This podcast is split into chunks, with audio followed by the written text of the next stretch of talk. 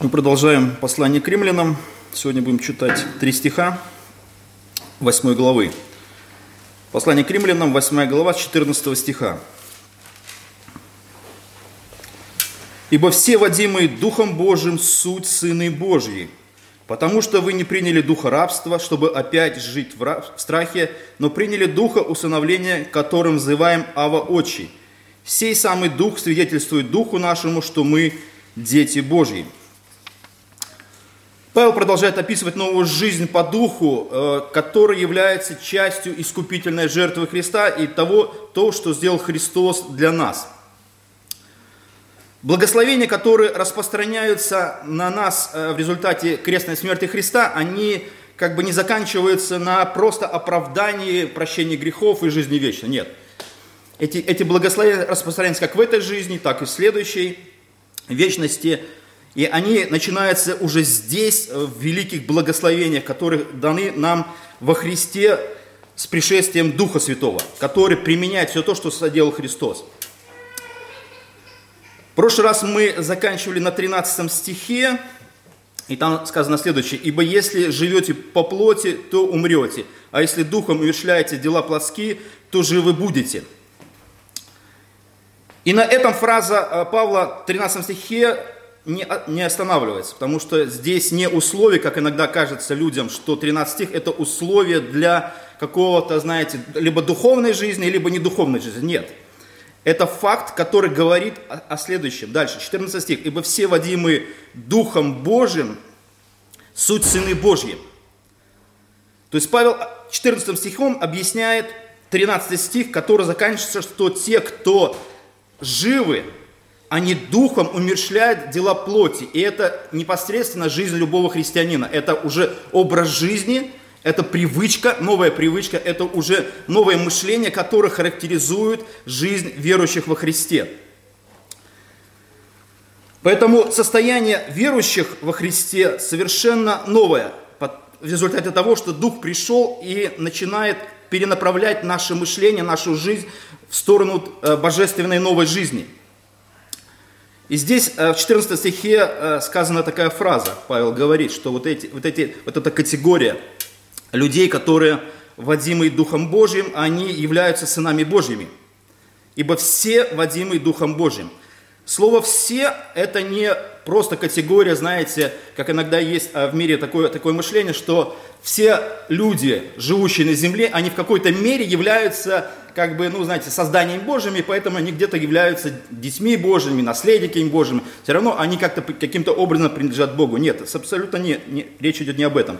Потому что мы читали до этого там 9 стихе, где Павел говорит, кто имеет Духа Божьего, тот и его, а кто не имеет, тот и не его. То есть Бог категорично разделяет людей, живущих в мире, на две категории. Те, кто имеет Духа Божия, это верующие, рожденные свыше, принадлежащие Богу, и те, кто этого не имеет, они не являются детьми Божьими. Поэтому категория, ибо все водимые Духом Божьим, это люди те, непосредственно спасенные, в которых живет Дух Святой и которые являются в категории управляемые, либо, как здесь написано, водимые Духом Божьим. Это не просто какая-то, знаете, категория людей, как это было, может быть, в Ветхом Завете, когда Дух Святой приходил и, и, и направлял, например, там, каких-то великих служителей, особых служителей на какую-то род деятельности, на пророчество, на выведение изра... израильтян там, из рабства, разные-разные эпизоды израильской жизни, когда яркие такие были вспышки в истории Израиля, когда Дух Святой руководил, направлял, а, открывал пророкам божественную волю. И они писали там пророчества свои, книги под руководством Духа. Нет, категория, в которую входят э, христиане, это буквально все верующие, буквально все, вошедшие в сферу Бога, и, и все верующие, управляемые Духом Святым.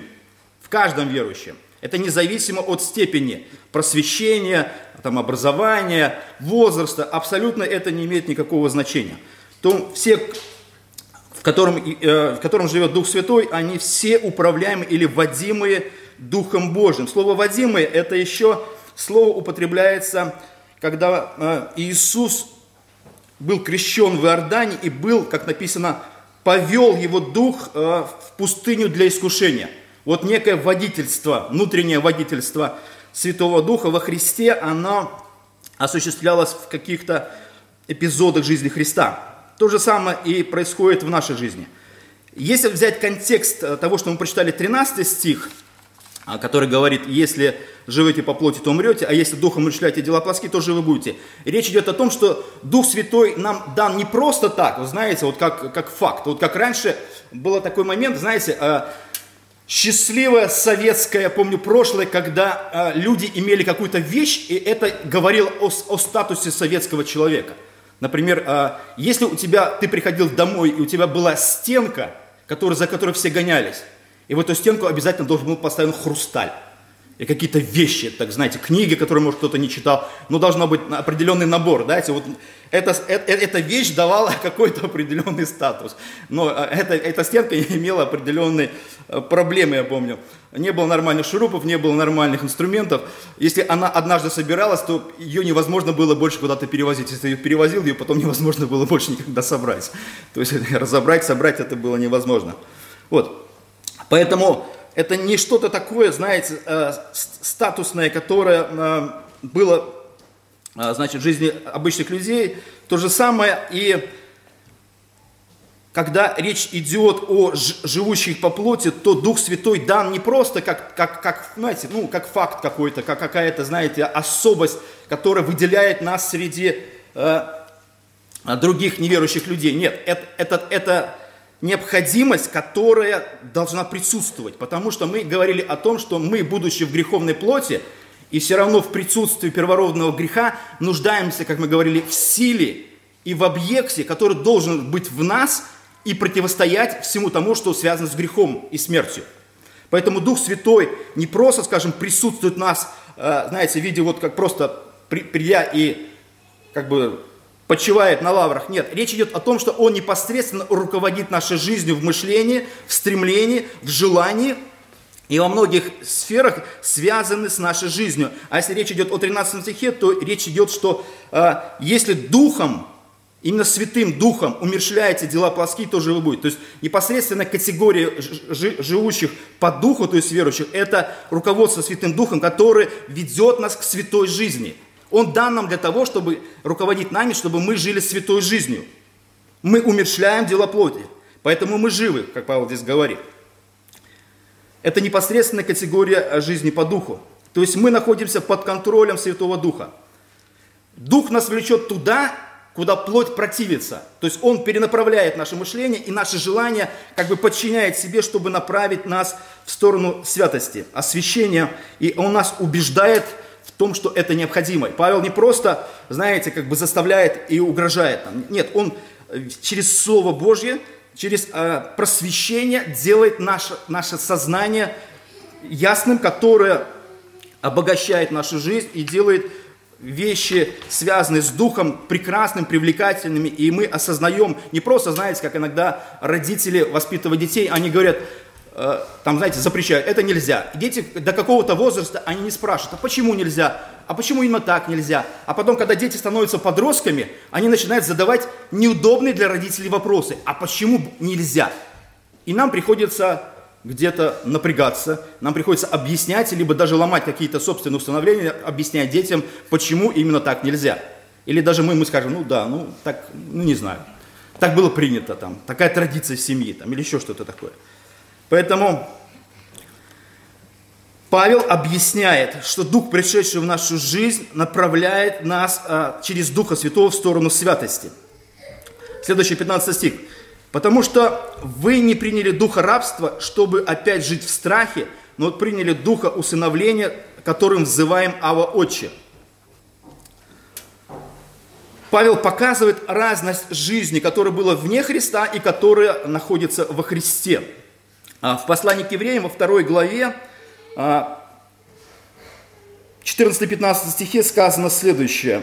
«А как дети, причастные плоти и крови, то и он также воспринял он, дабы смертью лишить силы, имеющей державу смерти, то есть дьявола, и избавить тех, это наша прошлая жизнь, которые от страха смерти через всю жизнь были подвержены рабству». Это категория жизни любого человека. Я скажу так, это мои впечатления – о жизни вне Бога. А, в моей жизни случилось таким образом, что а, скажем, не очень хорошее мое здоровье, оно все время побуждало меня к мысли о том, что моя жизнь скоро закончится. Ну вот я жил в присутствии все время, потому что когда смотришь на врачей, когда тебя постоянно обследуют, когда ты постоянно под наблюдением, когда тебя всегда таскают, тебе об этом говорят, тебе, ты видишь э, результаты вот, вот того, что может с тобой случиться, оно все время, когда ты с детства этого, с пяти лет это все видишь, то э, к какому-то определенному возрасту ты уже не то что смиряешься даже с какой стороны, но ты становишься каким-то, знаете, как обреченным на смерть. То есть ты идешь такой, знаете, тебе вроде бы жить и жить еще, ты еще молодой, еще вроде бы полон сил, кажется, внутри, хотя бы, по крайней мере, в, в, э, в мыслях, но тебе кажется, что скоро-скоро все закончится. И вот с таким, с таким ощущением смерти я пришел в своей жизни 18 лет к осознанию того, что если даже жизнь закончится, то умирать страшно оно реально страшно. Никогда так страшно мне не было. То есть э, я с родителями жил на девятом этаже, и у нас э, военный городок в Ручи, и там, значит, еще не было домов много, и вот была, знаете, такая как бы такая пустота, лес, небо, и все, я выходил на, это, на этот балкон, смотрел, видел эти звезды, и вот это ощущение э, смысла жизни, либо страха смерти, оно просто висело так сильно, что я начал терзать всех своих друзей, там, знакомых, э, родственников о том, что, что же будет дальше. И меня, ты знаете, по, чисто по-человечески люди пытались утешить. Ну, у тебя будут дети, ну, тебя будут помнить. А я говорю, ну, хорошо, если меня будут помнить, то помните ли вы своих предков? Или до какого колена вы помните своих предков? Обычно все заканчивается на дедах. Ну, максимум кто-то прадеда помнит еще в детстве – в осознании каком-то, где-то какой-то дедушка сидел где-то на печке, а этому ребенку было два года, и он только помнит. Больше ничего, это все растворяется. Я говорю, хорошо, но меня будут помнить, да, у меня будут дети, если у меня будут. А мне-то от этого что, знаете так? А мне-то от этого какая выгода, да?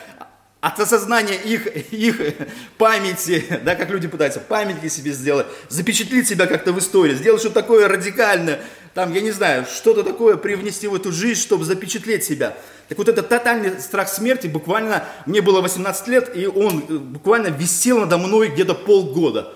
Я ложился и вставал. Эта мысль просто меня, скажем, 18 лет, она, мне бы жить, а жить, она меня убила. Меня пытались друзья вывести из этого состояния, я говорю, я не могу, я не знаю. Просто осознание вот этого страха смерти или бессмысленности бытия. Без Бога, она просто тотальна. И когда я помню, э, в одной из бесед э, на одной группе рассказывал это взрослым людям, мне говорят, ну что, у тебя страх, да, так вот побудил э, к христианству, да, вере к Богу, да, вот тебя, я говорю, знаете, если вы еще не видели глаза этой смерти, и, и вы с ней не встретились еще, значит, вы еще так, знаете, рассуждаете по, по, по, такому, знаете, таком бравадой такой – когда вы ее понюхаете или почувствуете, или вы посмотрите ей в глазки, я посмотрю, какой будет ваша реакция. Вы станете маленькими-маленькими, такими беленькими, пушистыми, с такими ушками, знаете, и все, и самоустранитесь, потому что это нереально страшно. Как здесь Паша, Павел пишет э, евреям, то что люди подверженные, на них давит вот, вот, это, вот это чувство. Поэтому, когда Павел описывает нас, то он как бы нас выводит э, из состояния рабства и вот этого, вот этого греховного давления, которое давлеет в результате первородного греха на, на всех людей. Это разные проявления. Болезнь там, и в итоге, естественно, смерть – это самое скажем, страшное э, проявление страха. И Павел пишет, что, ну, я верю, что апостол Павел написал в последнее время, можно кто как верит, мне так легче, понимаете? Не буду сейчас аргументацию приводить. А, поэтому все эти аргументы, которые приводит Павел в послании к римлянам, а, он показывает вот эту разность жизни между жизнью верующих и неверующих. Потому что вы не приняли духа рабства, вот этого греховного, тотального рабства, в котором вы жили. Мы освобождены через смерть а, и воскресение Христа. Чтобы опять жить в страхе, но приняли духа усыновления, который называем Ава Отче. Павел а, противопоставляет рабство и усыновление – это совершенно две разных категории, когда ты раб и никто, и когда ты являешься ребенком Бога. Нас усыновили. Это метафора э, праведности, благодати и духа. Оно связано непосредственно с, тем, что новый образ жизни в праведности, он непосредственно присущ именно детям Божьим. Дети Божьи обладают этим правом, которые вошли в семью. И в этой семье есть определенные правила, этикета, там, правил, праведной жизни, святости и многих-многих э, других вещей. Поэтому эти благословения, которые нам, э, на нас распространяются в виде усыновления, они, они очень интересны. И Павел, кстати, употребляет здесь а, а, выражение не рождения, как что-то внутреннее переживание, которое иногда употребляется. Совершенно другая категория. Павел э, говорит о том, что Дети Божьи, э, они еще имеют положение или документы на руках, когда Бог усыновляет через оправдание. То есть оправдание является базисом для того, чтобы на законных основаниях Бог смог нас усыновить. Это другая категория, в отличие от категории рождения свыше. И когда Павел употребляет э, фразу, что мы э, установлены или стали детьми Божьими, да, приняли духа усыновления, то речь идет об определенной категории. Скорее всего, Павел использует очень важную метафору, которая была присуща именно греч... э, э, э, римскому обществу, где была определенная категория усыновления. Это был очень важный фактор и очень важная процедура э, э, в жизни римского общества.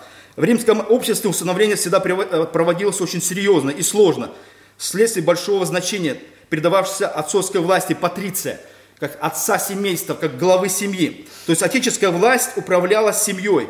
Власть абсолютная, власть под, над жизнью и смертью, как это было э, в раннюю эпоху Рима. По отношению к своему отцу римлян никогда не был совершеннолетним, сколько бы лет ему не было. Он находился всецело в отцовской власти, в полном распоряжении и абсолютно под руководством отца. Поэтому э, усыновление и вхождение в семью было очень важным и даже юридически обоснованным фактором в римском обществе. Оно провозглашалось, оно было публичным. И когда оно уже завершалось, это уже было, ни у кого не вызывало никаких вопросов. Такой человек э, наравне даже с законными детьми, рожденными в семье, становился абсолютным, таким же полноправным э, наследником и распорядителем всего того, что, чем обладала семья. И когда это происходило, это было в, в разных интересных проявлениях. Например, а, осуществлялось в форме символической продажи. При этом использовались медные деньги и, и, и весы. Символический акт продажи проводился три раза. Отец э, дважды символически продавал своего сына и дважды выкупал его назад. Но после третьего раза он более не выкупал его, и, и действие отцовской власти считалось прекращенным – Далее следовала церемония, носившая название, которая выражала уже завершение вот этой сделки. Приемный отец шел э, к притору должностному римскому лицу и возбуждал юридический процесс передачи усыновления лица под э, отцовскую власть, патриция. И на этом завершался процесс. Но э, Павел описывает даже не сам факт э, вот этой такой, знаете, передачи усыновления. Он пишет о юридической силе, которая непосредственно присутствовала э, в Римской империи. Например, усыновленное лицо э, теряло все свои права в своей прежней семье и получало все права законного сына в новой. В, важнее всего в юридическом смысле он обретал нового отца – то есть этот факт просто перечеркивал прошлое, давая надежду на будущее. Второе, из э, этого вытекало, что он становился наследником имени своего отца. Даже если, как я говорил, что у этого отца рождались и другие дети. А следующее, юридически вся прежняя жизнь установленного лица а, зачеркивалось начисто. И он, а, и все его долги, например, которые были связаны с прошлой жизнью, они как бы аннулировались. Он выкупался полностью. Он а, являлся, знаете, уже входя в семью, ну как бы обнуленным, чистым. Э, и у него не было никакой даже материальной связи с прошлым. И юридически он всецело являлся сыном своего нового отца. А, поэтому, когда Павел провозглашает это, этот тезис, то римским верующим это было очень понятно – это очень было символично. Это было, знаете, есть а, примеры, которые удачные или неудачные. Вот как это в проповеди. Есть удачные примеры, есть неудачные примеры. есть что-то такое хорошее, а есть такое, знаете, ну как получится. То же самое, когда Павел приводит пример а, усыновления через Духа а, отцом, то это, я думаю, очень сильно впечатлило а, а, римских верующих. Они осознавали, даже, даже будучи в рабстве, а таких в церкви было большинство, когда верующие являлись рабами в Римской империи, но при этом осознавали себя детьми Бога. Это очень важный фактор. Это мысль, которая, я думаю, вдохновляла любого верующего во Христе. А, и, и следующий, следующий момент, когда а, Павел говорит о том, что мы а, не просто принимаем а, Духа, но мы еще через э, это усыновление мы начинаем взывать а, к Богу. Мы взываем к Нему в виде такой молитвы и, и говорим, которым, то есть Духом усыновления взываем Ава Отче – то этот момент, он, скажем, является производным от состояния сыновства. Когда ребенок рождается в семье, то он, естественно, когда растет в семье, он не называет папу, например, Виктор Иванович или Георгий Владимирович. Хотя, может быть, в старые времена так, может быть, и было. Но, по крайней мере, в нашем обществе нормально и очень близко, когда отец а, называется сыном папа. То есть это естественно. Поэтому, когда Иисус учит, например, своих учеников молиться «Отче наш», то Он показывает, буквально меняет мышление евреев и всех, которые, представьте, мы поклоняемся Богу, которого называем папочка. А, а это можно перевести как папочка, о, а, это эквивалент этому слову. Иисус так молился на кресте, «Аба, Отче, все возможно тебе, пронеси чашу сию мимо меня» но ничего я хочу, но чего ты. То есть то право, которое принадлежало по праву Христу, как Сыну Божьему, Он передает это право нам на таком же основании. И мы точно так же можем молиться, как Христос, подражая Христу в молитве «Отче наш». Это не просто так. Мы молим, молимся от статуса. Не потому, что нам так взбрело в голову, нет, а потому что непосредственно нам дано право на основании юридическом праве усыновления, чтобы мы имеем право молиться и просить э, Бога, называя Его Отцом. Это, это нормально, и Бог это воспринимает. Неверующие люди не, имеют права такого. Они не, мо, не имеют права назвать папой чужого отца. Совершенно невозможно. Поэтому правила обращения, которые даже евреи себе не мог себе присутствовать, они никогда не называли Бога отцом или папой. Для них это было противоестественно, и детей они учили совершенно по-другому. Ну, представь себе, кого вы боитесь, кого вы почитаете, кто для вас просто вызывает страх, ужас и, и поклонение, вдруг вы переходите в категорию близких взаимоотношений с, с тем, кто буквально вызывал у вас ужас и страх, и чувствуете при этом себя хорошо, спокойно. Вы в любой момент обращаетесь. Вы не испытываете страх и трепет. У вас есть уваж... глубокое уважение, любовь, почитание, поклонение к своему Отцу. Это совершенно новая категория, которую, которую вводит Павел верующих. И я думаю, что это впечатляет любого человека, который приходит ко Христу. Не просто вы получаете что-то, знаете, как, как в церковь, первая церковь, которая э, выдавала гуманитарку очень сильно. Я еще не был крещен, но э, я покаялся официально.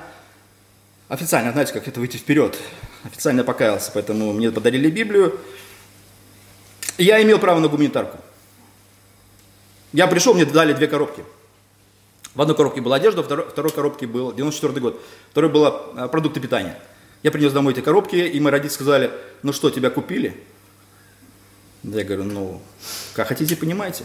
Я говорю, ну давайте договоримся так. А был 94 год, э, кто вспомнит. Это же было голодное такое безденежье, продуктов ничего не было. Это, ну, был ужас какой-то, просто. Ну, кто, кто помнит, тот помнит, да. Я говорю, давайте договоримся так. Из этой коробки вы ничего не, не будете есть.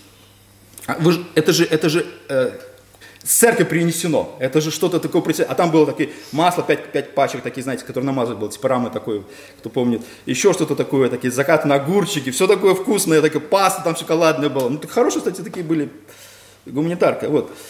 Ну, и все, все бурчали, все говорили, что я продажный. В итоге все очень активно съели все, что было в коробке, понимаете.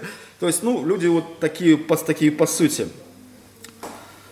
Вот, поэтому а, когда мы э, приходим э, в семью Бога, то это не просто, знаете, мы получаем прощение. Нет, мы исходим в семью и со всеми вытекающими отсюда последствиями. А, и дальше Павел говорит, а, что не просто мы входим в семью, но это подтверждается через определенное свидетельство. И Павел в 16 стихе говорит, Дух свидетельствует Духу нашему, что мы дети Божьи. Очень интересный момент. Когда мы а, размышляем над этим стихом, то обычно возникает вопрос, а, как это, это этот самый Дух свидетельствует Духу нашему, да, что мы обычно себе представляем. Представляем ли голос, как маленький пророк, которому, помните, да, когда он спал, ему там говорил, там, иди сюда, там, я тебе скажу, да? То есть такого нет. Было ли такого, что вам в тихом, в тихом голосе кто-то пришел и сказал такую информацию, да, что вы дети Бога? Было ли такое? И, и мы при этом как бы и чувствуем, что мы дети Бога. А почему? Как это Дух свидетельствует Духу нашему, да?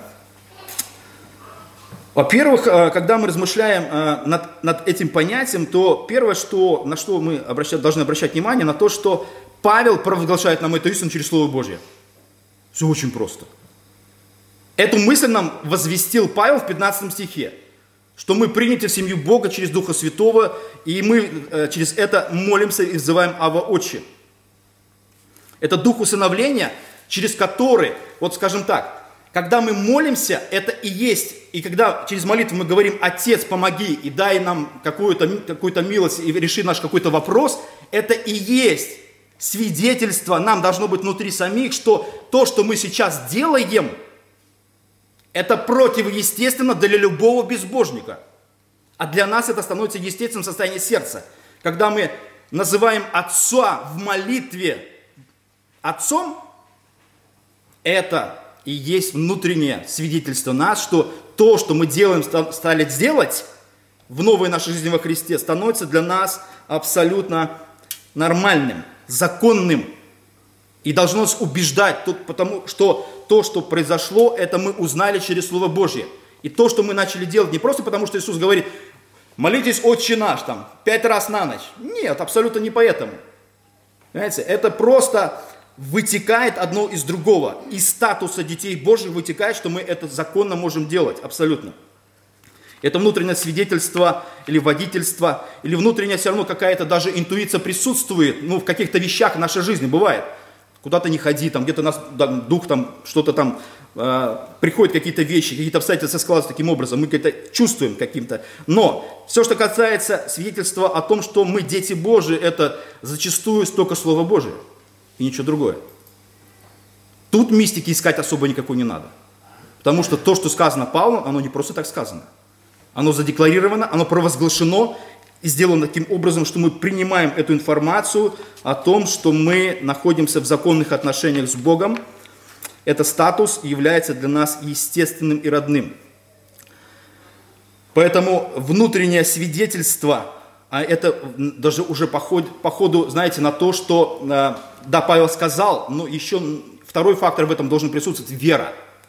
Если мы верим во все другие истины Божьи, э, в крест, э, многие другие вещи, то это непосредственно должно нас убеждать о том, что именно Дух будет свидетельствовать нашему внутреннему сознанию, мышлению, просветлению нашему внутреннего «я», что мы являемся законными детьми Бога.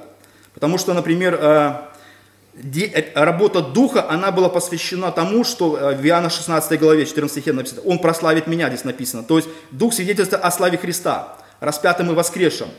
И Он непосредственно ведет нас к оправданию, и потом и на основании оправдания уже присваивает нам через веру статус детей, детей Божьих. И мы в состоянии осознать в сердце, что то, что произошло со Христом, является непосредственно основанием или базой для того, чтобы нам, нас законно усыновить и сделать детьми Бога. Поэтому это не какой-то таинственный, знаете, процесс, а абсолютно нормальное свидетельство э, Духа к нам. Поэтому Дух э, делает нас усыновленными, Дух делает нас детьми, Дух э, делает нас законными наследниками Отца, об этом будем говорить в следующий раз, и Дух направляет нас к святости. Вот все эти вещи, они необходимы и, скажем, в жизни любого верующего. Аминь.